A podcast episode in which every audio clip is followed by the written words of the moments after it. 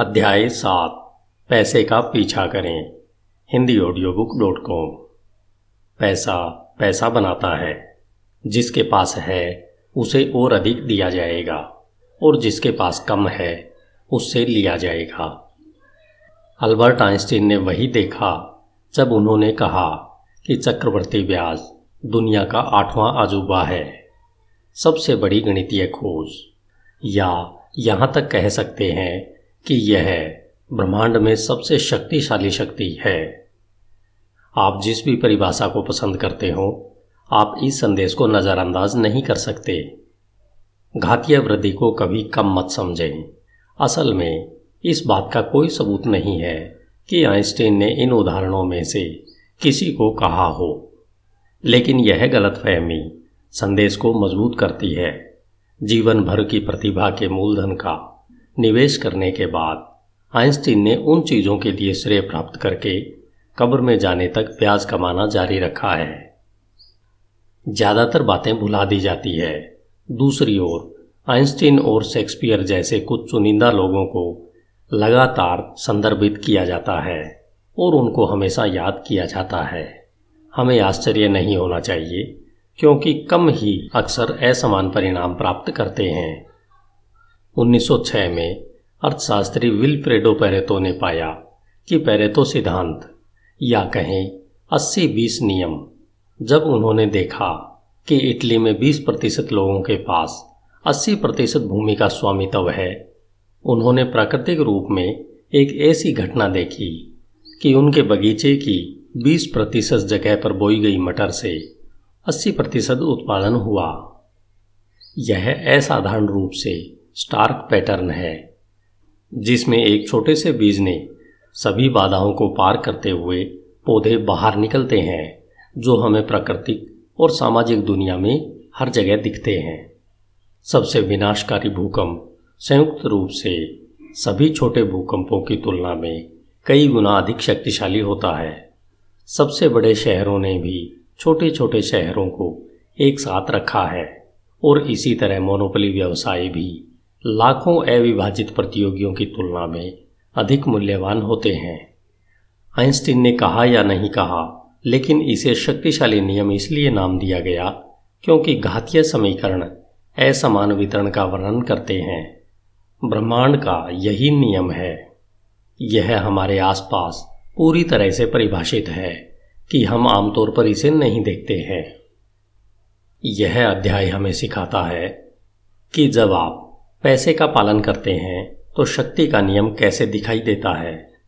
Venture पूंजी में जहां निवेश प्रारंभिक चरण की कंपनियों में घातीय वृद्धि से लाभ उठाने का प्रयास करते हैं, कुछ कंपनियां अन्य सभी की तुलना में तेजी से अधिक मूल्य प्राप्त करती है।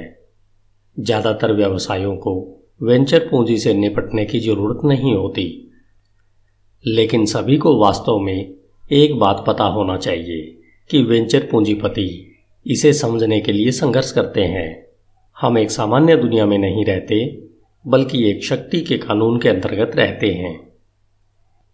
वेंचर कैपिटल का पावर।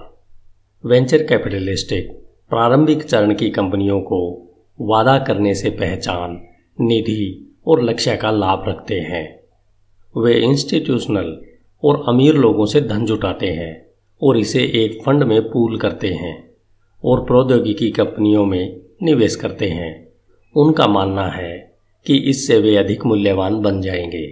यदि वे इससे बाहर निकलते हैं तो वे रिटर्न पर लगभग बीस प्रतिशत कटौती करते हैं।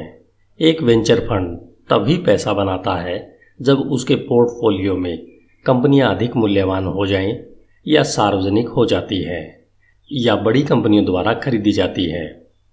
वेंचर फंडों की आमतौर पर दस साल की उम्र होती है क्योंकि सफल कंपनियों के बढ़ने और बाहर निकलने के लिए समय लगता है। लेकिन अधिकांश वेंचर समर्थित कंपनियां आईपीओ नहीं लाती या अधिग्रहित नहीं होती है, लेकिन सबसे असफल वो रहती हैं जो आमतौर पर शुरू होने के तुरंत बाद इसे शुरू करती हैं। इन शुरुआती असफलताओं के कारण एक वेंचर फंड आमतौर पर पहले ही पैसे खो देता है। वेंचर कैपिटल उम्मीद करते हैं कि सफल पोर्टफोलियो कंपनियां अपने घातीय विकास दर को प्रभावित करने, स्केल करने पर फंड के मूल्य को नाटकीय रूप से कुछ वर्षों के समय में बढ़ा देगी। बड़ा सवाल यह है कि यह अधिग्रहण कब होगा। अधिकांश के लिए जवाब कभी नहीं होता।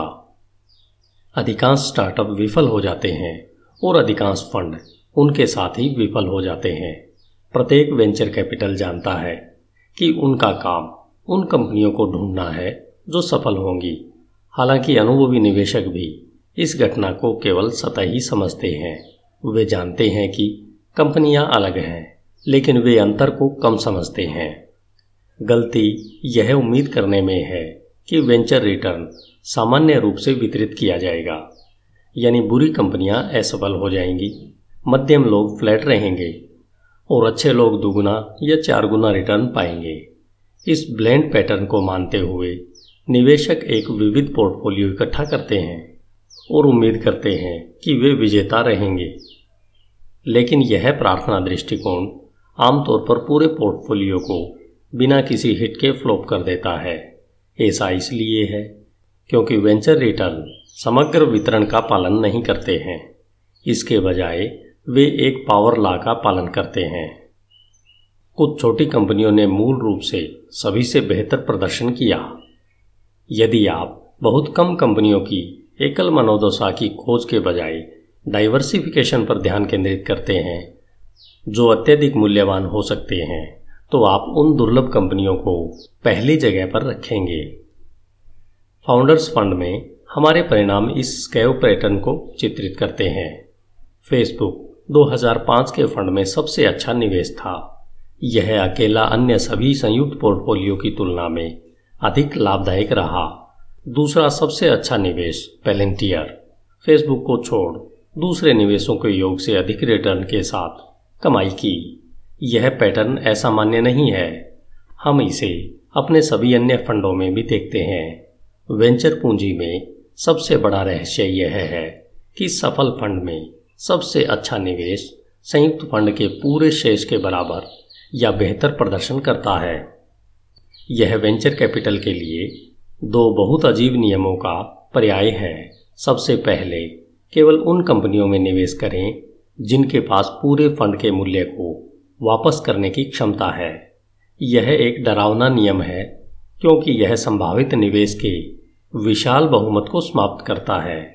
यही नियम संख्या दो हो जाती है क्योंकि नियम संख्या एक इतनी प्रतिबंधित है कि कोई अन्य नियम नहीं हो सकता। गौर करें, जब आप पहले नियम को तोड़ते हैं तो क्या होता है।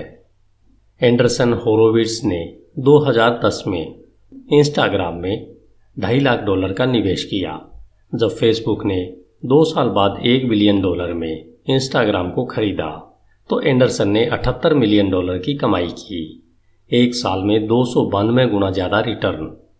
यह एक असाधारण वापसी है जो वैली के सर्वश्रेष्ठ फर्म की प्रतिष्ठा को उपयुक्त बनाती है, लेकिन एक अजीब तरीके से यह लगभग पर्याप्त नहीं है क्योंकि एंडरसन होरोविट्स के पास डेढ़ बिलियन डॉलर का फंड है।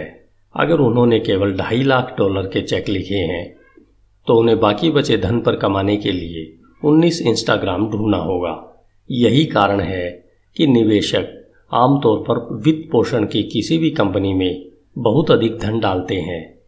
वेंचर कैपिटल को उन कंपनियों से केवल मुट्ठी भर मिलना चाहिए जो सफलतापूर्वक जीरो से एक तक चले जाएंगे और फिर उन्हें हर संसाधन के साथ वापस ले लेंगे।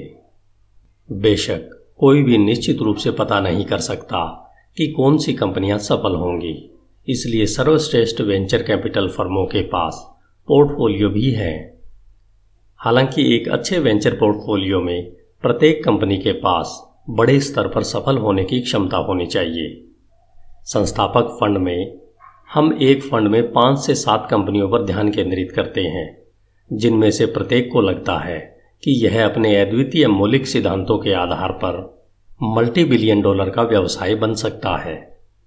जब भी आप एक व्यापार के पदार्थ से वित्तीय सवाल पर जाते हैं कि यह एक विविध हेजिंग रणनीति में फिट बैठता है या नहीं, वेंचर निवेश लॉटरी टिकट खरीदने की तरह दिखता है। और एक बार जब आप सोचते हैं कि आप लॉटरी खेल रहे हैं तो आप पहले ही मनोवैज्ञानिक रूप से हारने के लिए तैयार हैं। क्यों लोग शक्ति के कानून को अनदेखा करते हैं? सभी लोगों का पेशेवर वेंचर कैपिटल क्यों शक्ति के कानून को देखने में विफल रहेगा? एक बात के लिए यह समय के साथ ही स्पष्ट हो जाता है और यहाँ तक कि प्रौद्योगिकी निवेशक भी वर्तमान में रहते हैं। दस कंपनियों में एकाधिकार बनने की क्षमता के साथ एक फर्म पहले से ही असामान्य रूप से अनुशासित पोर्टफोलियो में निवेश की कल्पना करें। घातीय वृद्धि से पहले ये कंपनियां बहुत समान दिखाई देती हैं। अगले कुछ वर्षों में कुछ कंपनियां असफल हो जाएंगी जबकि अन्य सफल होने लगेंगी, मूल्यवान अलग हो जाएंगे, लेकिन घातीय वृद्धि और रेखीय विकास के बीच का अंतर अस्पष्ट होगा। हालांकि दस वर्षों बाद पोर्टफोलियो विजेताओं और हारने वालों के बीच अंतर नहीं किया जाएगा। इसे एक प्रमुख निवेश और बाकी सब के बीच विभाजित किया जाएगा, लेकिन कोई फर्क नहीं पड़ता कि सत्ता कानून के अंतिम परिणाम कितने स्पष्ट हैं। यह दैनिक अनुभव को प्रतिबिंबित नहीं करता है, चूँकि निवेशक अपना अधिकांश समय नए निवेश करने में वह कंपनियों के शुरुआती चरणों में भाग लेते हैं। इसलिए जिन कंपनियों के साथ वे काम करते हैं वे औसत होती हैं। निवेशकों और उद्यमियों को हर दिन समझने वाले अधिकांश मतभेद सफलता के सापेक्ष स्तरों के बीच होते हैं, न कि घातीय प्रभुत्व और विफलता के बीच। और चूंकि कोई भी निवेश पर छोड़ना नहीं चाहता है, इसलिए वेंचर कैपिटल आमतौर पर सबसे अधिक समस्याग्रस्त कंपनियों पर अधिक समय बिताते हैं, क्योंकि सटीक रूप से सफल होने की उन्हीं की संभावना होती है। यदि तेजी से बढ़ते स्टार्टअप में विशेषज्ञता रखने वाले निवेशक भी शक्ति के नियम को याद करते हैं, तो यह आश्चर्य की बात नहीं है कि ज़्यादातर लोग इसे याद करते हैं। पावर लॉ डिस्ट्रीब्यूशन इतना बड़ा है कि वे सादे दृष्टि में छिपाते हैं। उदाहरण के लिए, जब सिलिकॉन वैली के बाहर ज़्यादातर लोग वेंचर पूंजी के बारे में सोचते हैं, वे केवल ए बी सी के शॉर्ट टैंक की तरह छोटे दिखते हैं। आखिरकार यूएस में प्रत्येक वर्ष एक प्रतिशत से कम नए व्यवसाय शुरू हुए, वेंचर वित्तपोषण प्राप्त हुआ और वेंचर कैपिटल को कुल निवेश खाता जीडीपी का ज़ीरो पॉइंट दो प्रतिशत प्राप्त हुआ। लेकिन उन निवेशों के परिणाम असमान रूप से पूरी अर्थव्यवस्था को प्रेरित करते हैं। वेंचर समर्थित सभी निजी क्षेत्र की कंपनियां ग्यारह प्रतिशत नौकरियों को जन्म देती है। वे जीडीपी के आश्चर्यजनक इक्कीस प्रतिशत के बराबर राष्ट्रीय राजस्व उत्पन्न करती है।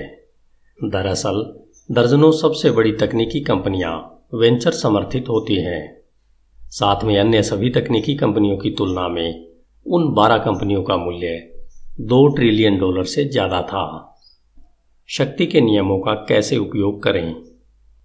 निवेश कानून निवेशकों के लिए ही नहीं बल्कि सभी के लिए महत्वपूर्ण है, क्योंकि हर कोई एक निवेशक है। एक उद्यमी स्टार्टअप पर अपना समय बिताकर एक बड़ा निवेश करता है, इसलिए प्रत्येक उद्यमी को इस बारे में सोचना चाहिए कि क्या उसकी कंपनी सफल होने जा रही है और ज़्यादा मूल्यवान हो रही है। प्रत्येक व्यक्ति अनिवार्य रूप से एक निवेशक भी है। जब आप एक करियर चुनते हैं तो आप अपने विश्वास पर कार्य करते हैं कि आप जिस प्रकार के काम करते हैं वह अब से आगे आने वाले दशकों तक मूल्यवान बने रहेंगे।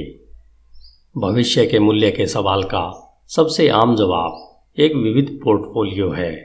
अपने सभी अंडों को एक टोकरी में न रखें, सभी को बताया गया है। जैसा कि हमने कहा, यहाँ तक कि सबसे अच्छे वेंचर निवेशकों के पास पोर्टफोलियो भी हैं, लेकिन जो निवेशक शक्ति के कानून को समझते हैं वे उतना ही कम निवेश करते हैं। इसके विपरीत लोक ज्ञान और वित्तीय शिक्षा दोनों द्वारा स्वीकार किए गए पोर्टफोलियो की तरह डाइवर्सिफिकेशन के स्रोत के रूप में सट्टेबाजी को शक्ति मानते हैं। लेकिन जीवन एक पोर्टफोलियो नहीं है। स्टार्टअप संस्थापक के लिए, वह और किसी भी व्यक्ति के लिए भी नहीं। एक उद्यमी खुद को डाइवर्सिफिकेशन नहीं दे सकता। आप एक ही समय में दर्जनों कंपनियों को नहीं चला सकते और फिर उम्मीद करते हैं कि वे अच्छी तरह से काम करेंगी। कम स्पष्ट लेकिन यह उतना ही महत्वपूर्ण है कि एक व्यक्ति अपने जीवन को इतनी विविधता नहीं दे सकता कि वह दर्जनों कंपनियों को एक साथ समान रूप से चला सके। हमारे स्कूल इसके विपरीत सिखाते हैं, एक प्रकार के होमोजेनाइज्ड जेनेरिक ज्ञान। अमेरिकी स्कूल प्रणाली से गुजरने वाले हर कोई पावर लॉ नियमों में सोचना नहीं सीखता है। हर हाई स्कूल के विषय की अवधि पैंतालीस मिनट ही होती है। प्रत्येक छात्र एक समान गति से आगे बढ़ता है। कॉलेज में मॉडल छात्रों ने विदेशी और मामूली कौशल को अपने जुनून से जोड़कर डिजाइन किया है। प्रत्येक विश्वविद्यालय उत्कृष्टता में विश्वास करता है और ज्ञान के अनुसार क्रमबद्ध कैटलॉग को डिजाइन किया गया है। इसमें कोई फर्क नहीं पड़ता कि आप क्या करते हैं, जब तक आप इसे अच्छी तरह से पूरा करते हैं तब तक पता चलता है कि यह तो पूरी तरह से गलत था। आपको कुछ ऐसा करने पर ध्यान देना चाहिए जो आप कर रहे हैं, लेकिन इससे पहले आपको इस बारे में सोचना चाहिए कि भविष्य में यह मूल्यवान होगा या नहीं। स्टार्टअप दुनिया के लिए इसका मतलब है कि आपको अपने खुद की कंपनी शुरू नहीं करनी चाहिए, भले ही आप असाधारण रूप से प्रतिभाशाली हो। यदि कुछ भी है तो बहुत से लोग आज अपनी कंपनियों को शुरू कर रहे हैं। जो लोग सत्ता कानून को समझते हैं वे एक नए उद्योग की स्थापना के समय दूसरों से अधिक संकोच करेंगे। वे जानते हैं कि तेजी से बढ़ते समय में वे सबसे अच्छी कंपनियों में शामिल होने से कितने सफल हो सकते हैं। पावर लॉ का मतलब है कि कंपनियों के बीच मतभेद कंपनियों के अंदर भूमिकाओं में मतभेदों को दूर करेंगे। यदि आप पूरी तरह से अपने वेंचर को फंड देते हैं तो आपके पास सौ प्रतिशत इक्विटी हो सकती है, लेकिन यदि यह विफल हो जाती है तो आपके पास सौ प्रतिशत कुछ भी नहीं होगा। इसके विपरीत ज़ीरो पॉइंट ज़ीरो एक प्रतिशत गूगल का स्वामित्व अविश्वसनीय रूप से मूल्यवान है। यदि आप अपनी खुद की कंपनी शुरू करते हैं तो आपको इसे संचालित करने के लिए पावर लॉ को याद रखना चाहिए। सबसे महत्वपूर्ण चीज़ें एक वचन है, जैसे कि हमने अध्याय पाँच में चर्चा की थी। एक बाजार शायद अन्य सभी की तुलना में बेहतर होगा। एक वितरण रणनीति आमतौर पर अन्य सभी पर हावी होगी। इसके लिए आपको अध्याय ग्यारह सुनना चाहिए। समय और निर्णय लेने की क्षमता को सत्ता कानून का पालन करना पड़ता है। अध्याय नौ में देखें, हालांकि आप ऐसी दुनिया पर भरोसा नहीं कर सकते जो आपके लिए अपने फैसलों को सटीक रूप से फ्रेम करने के लिए पावर लॉ से इनकार कर दे। इसलिए सबसे महत्वपूर्ण बात यह है कि यह शायद ही कभी स्पष्ट होगा। यह भी लुप्त हो सकता है, लेकिन पावर लॉ की दुनिया में आप कड़ी मेहनत नहीं कर सकते क्योंकि न जाने आपके कार्य कहाँ पर फिट बैठेंगे। धन्यवाद। Hindi audio book dot com. आइए चलते हैं अध्याय आठ की ओर। आपका दिन शुभ हो।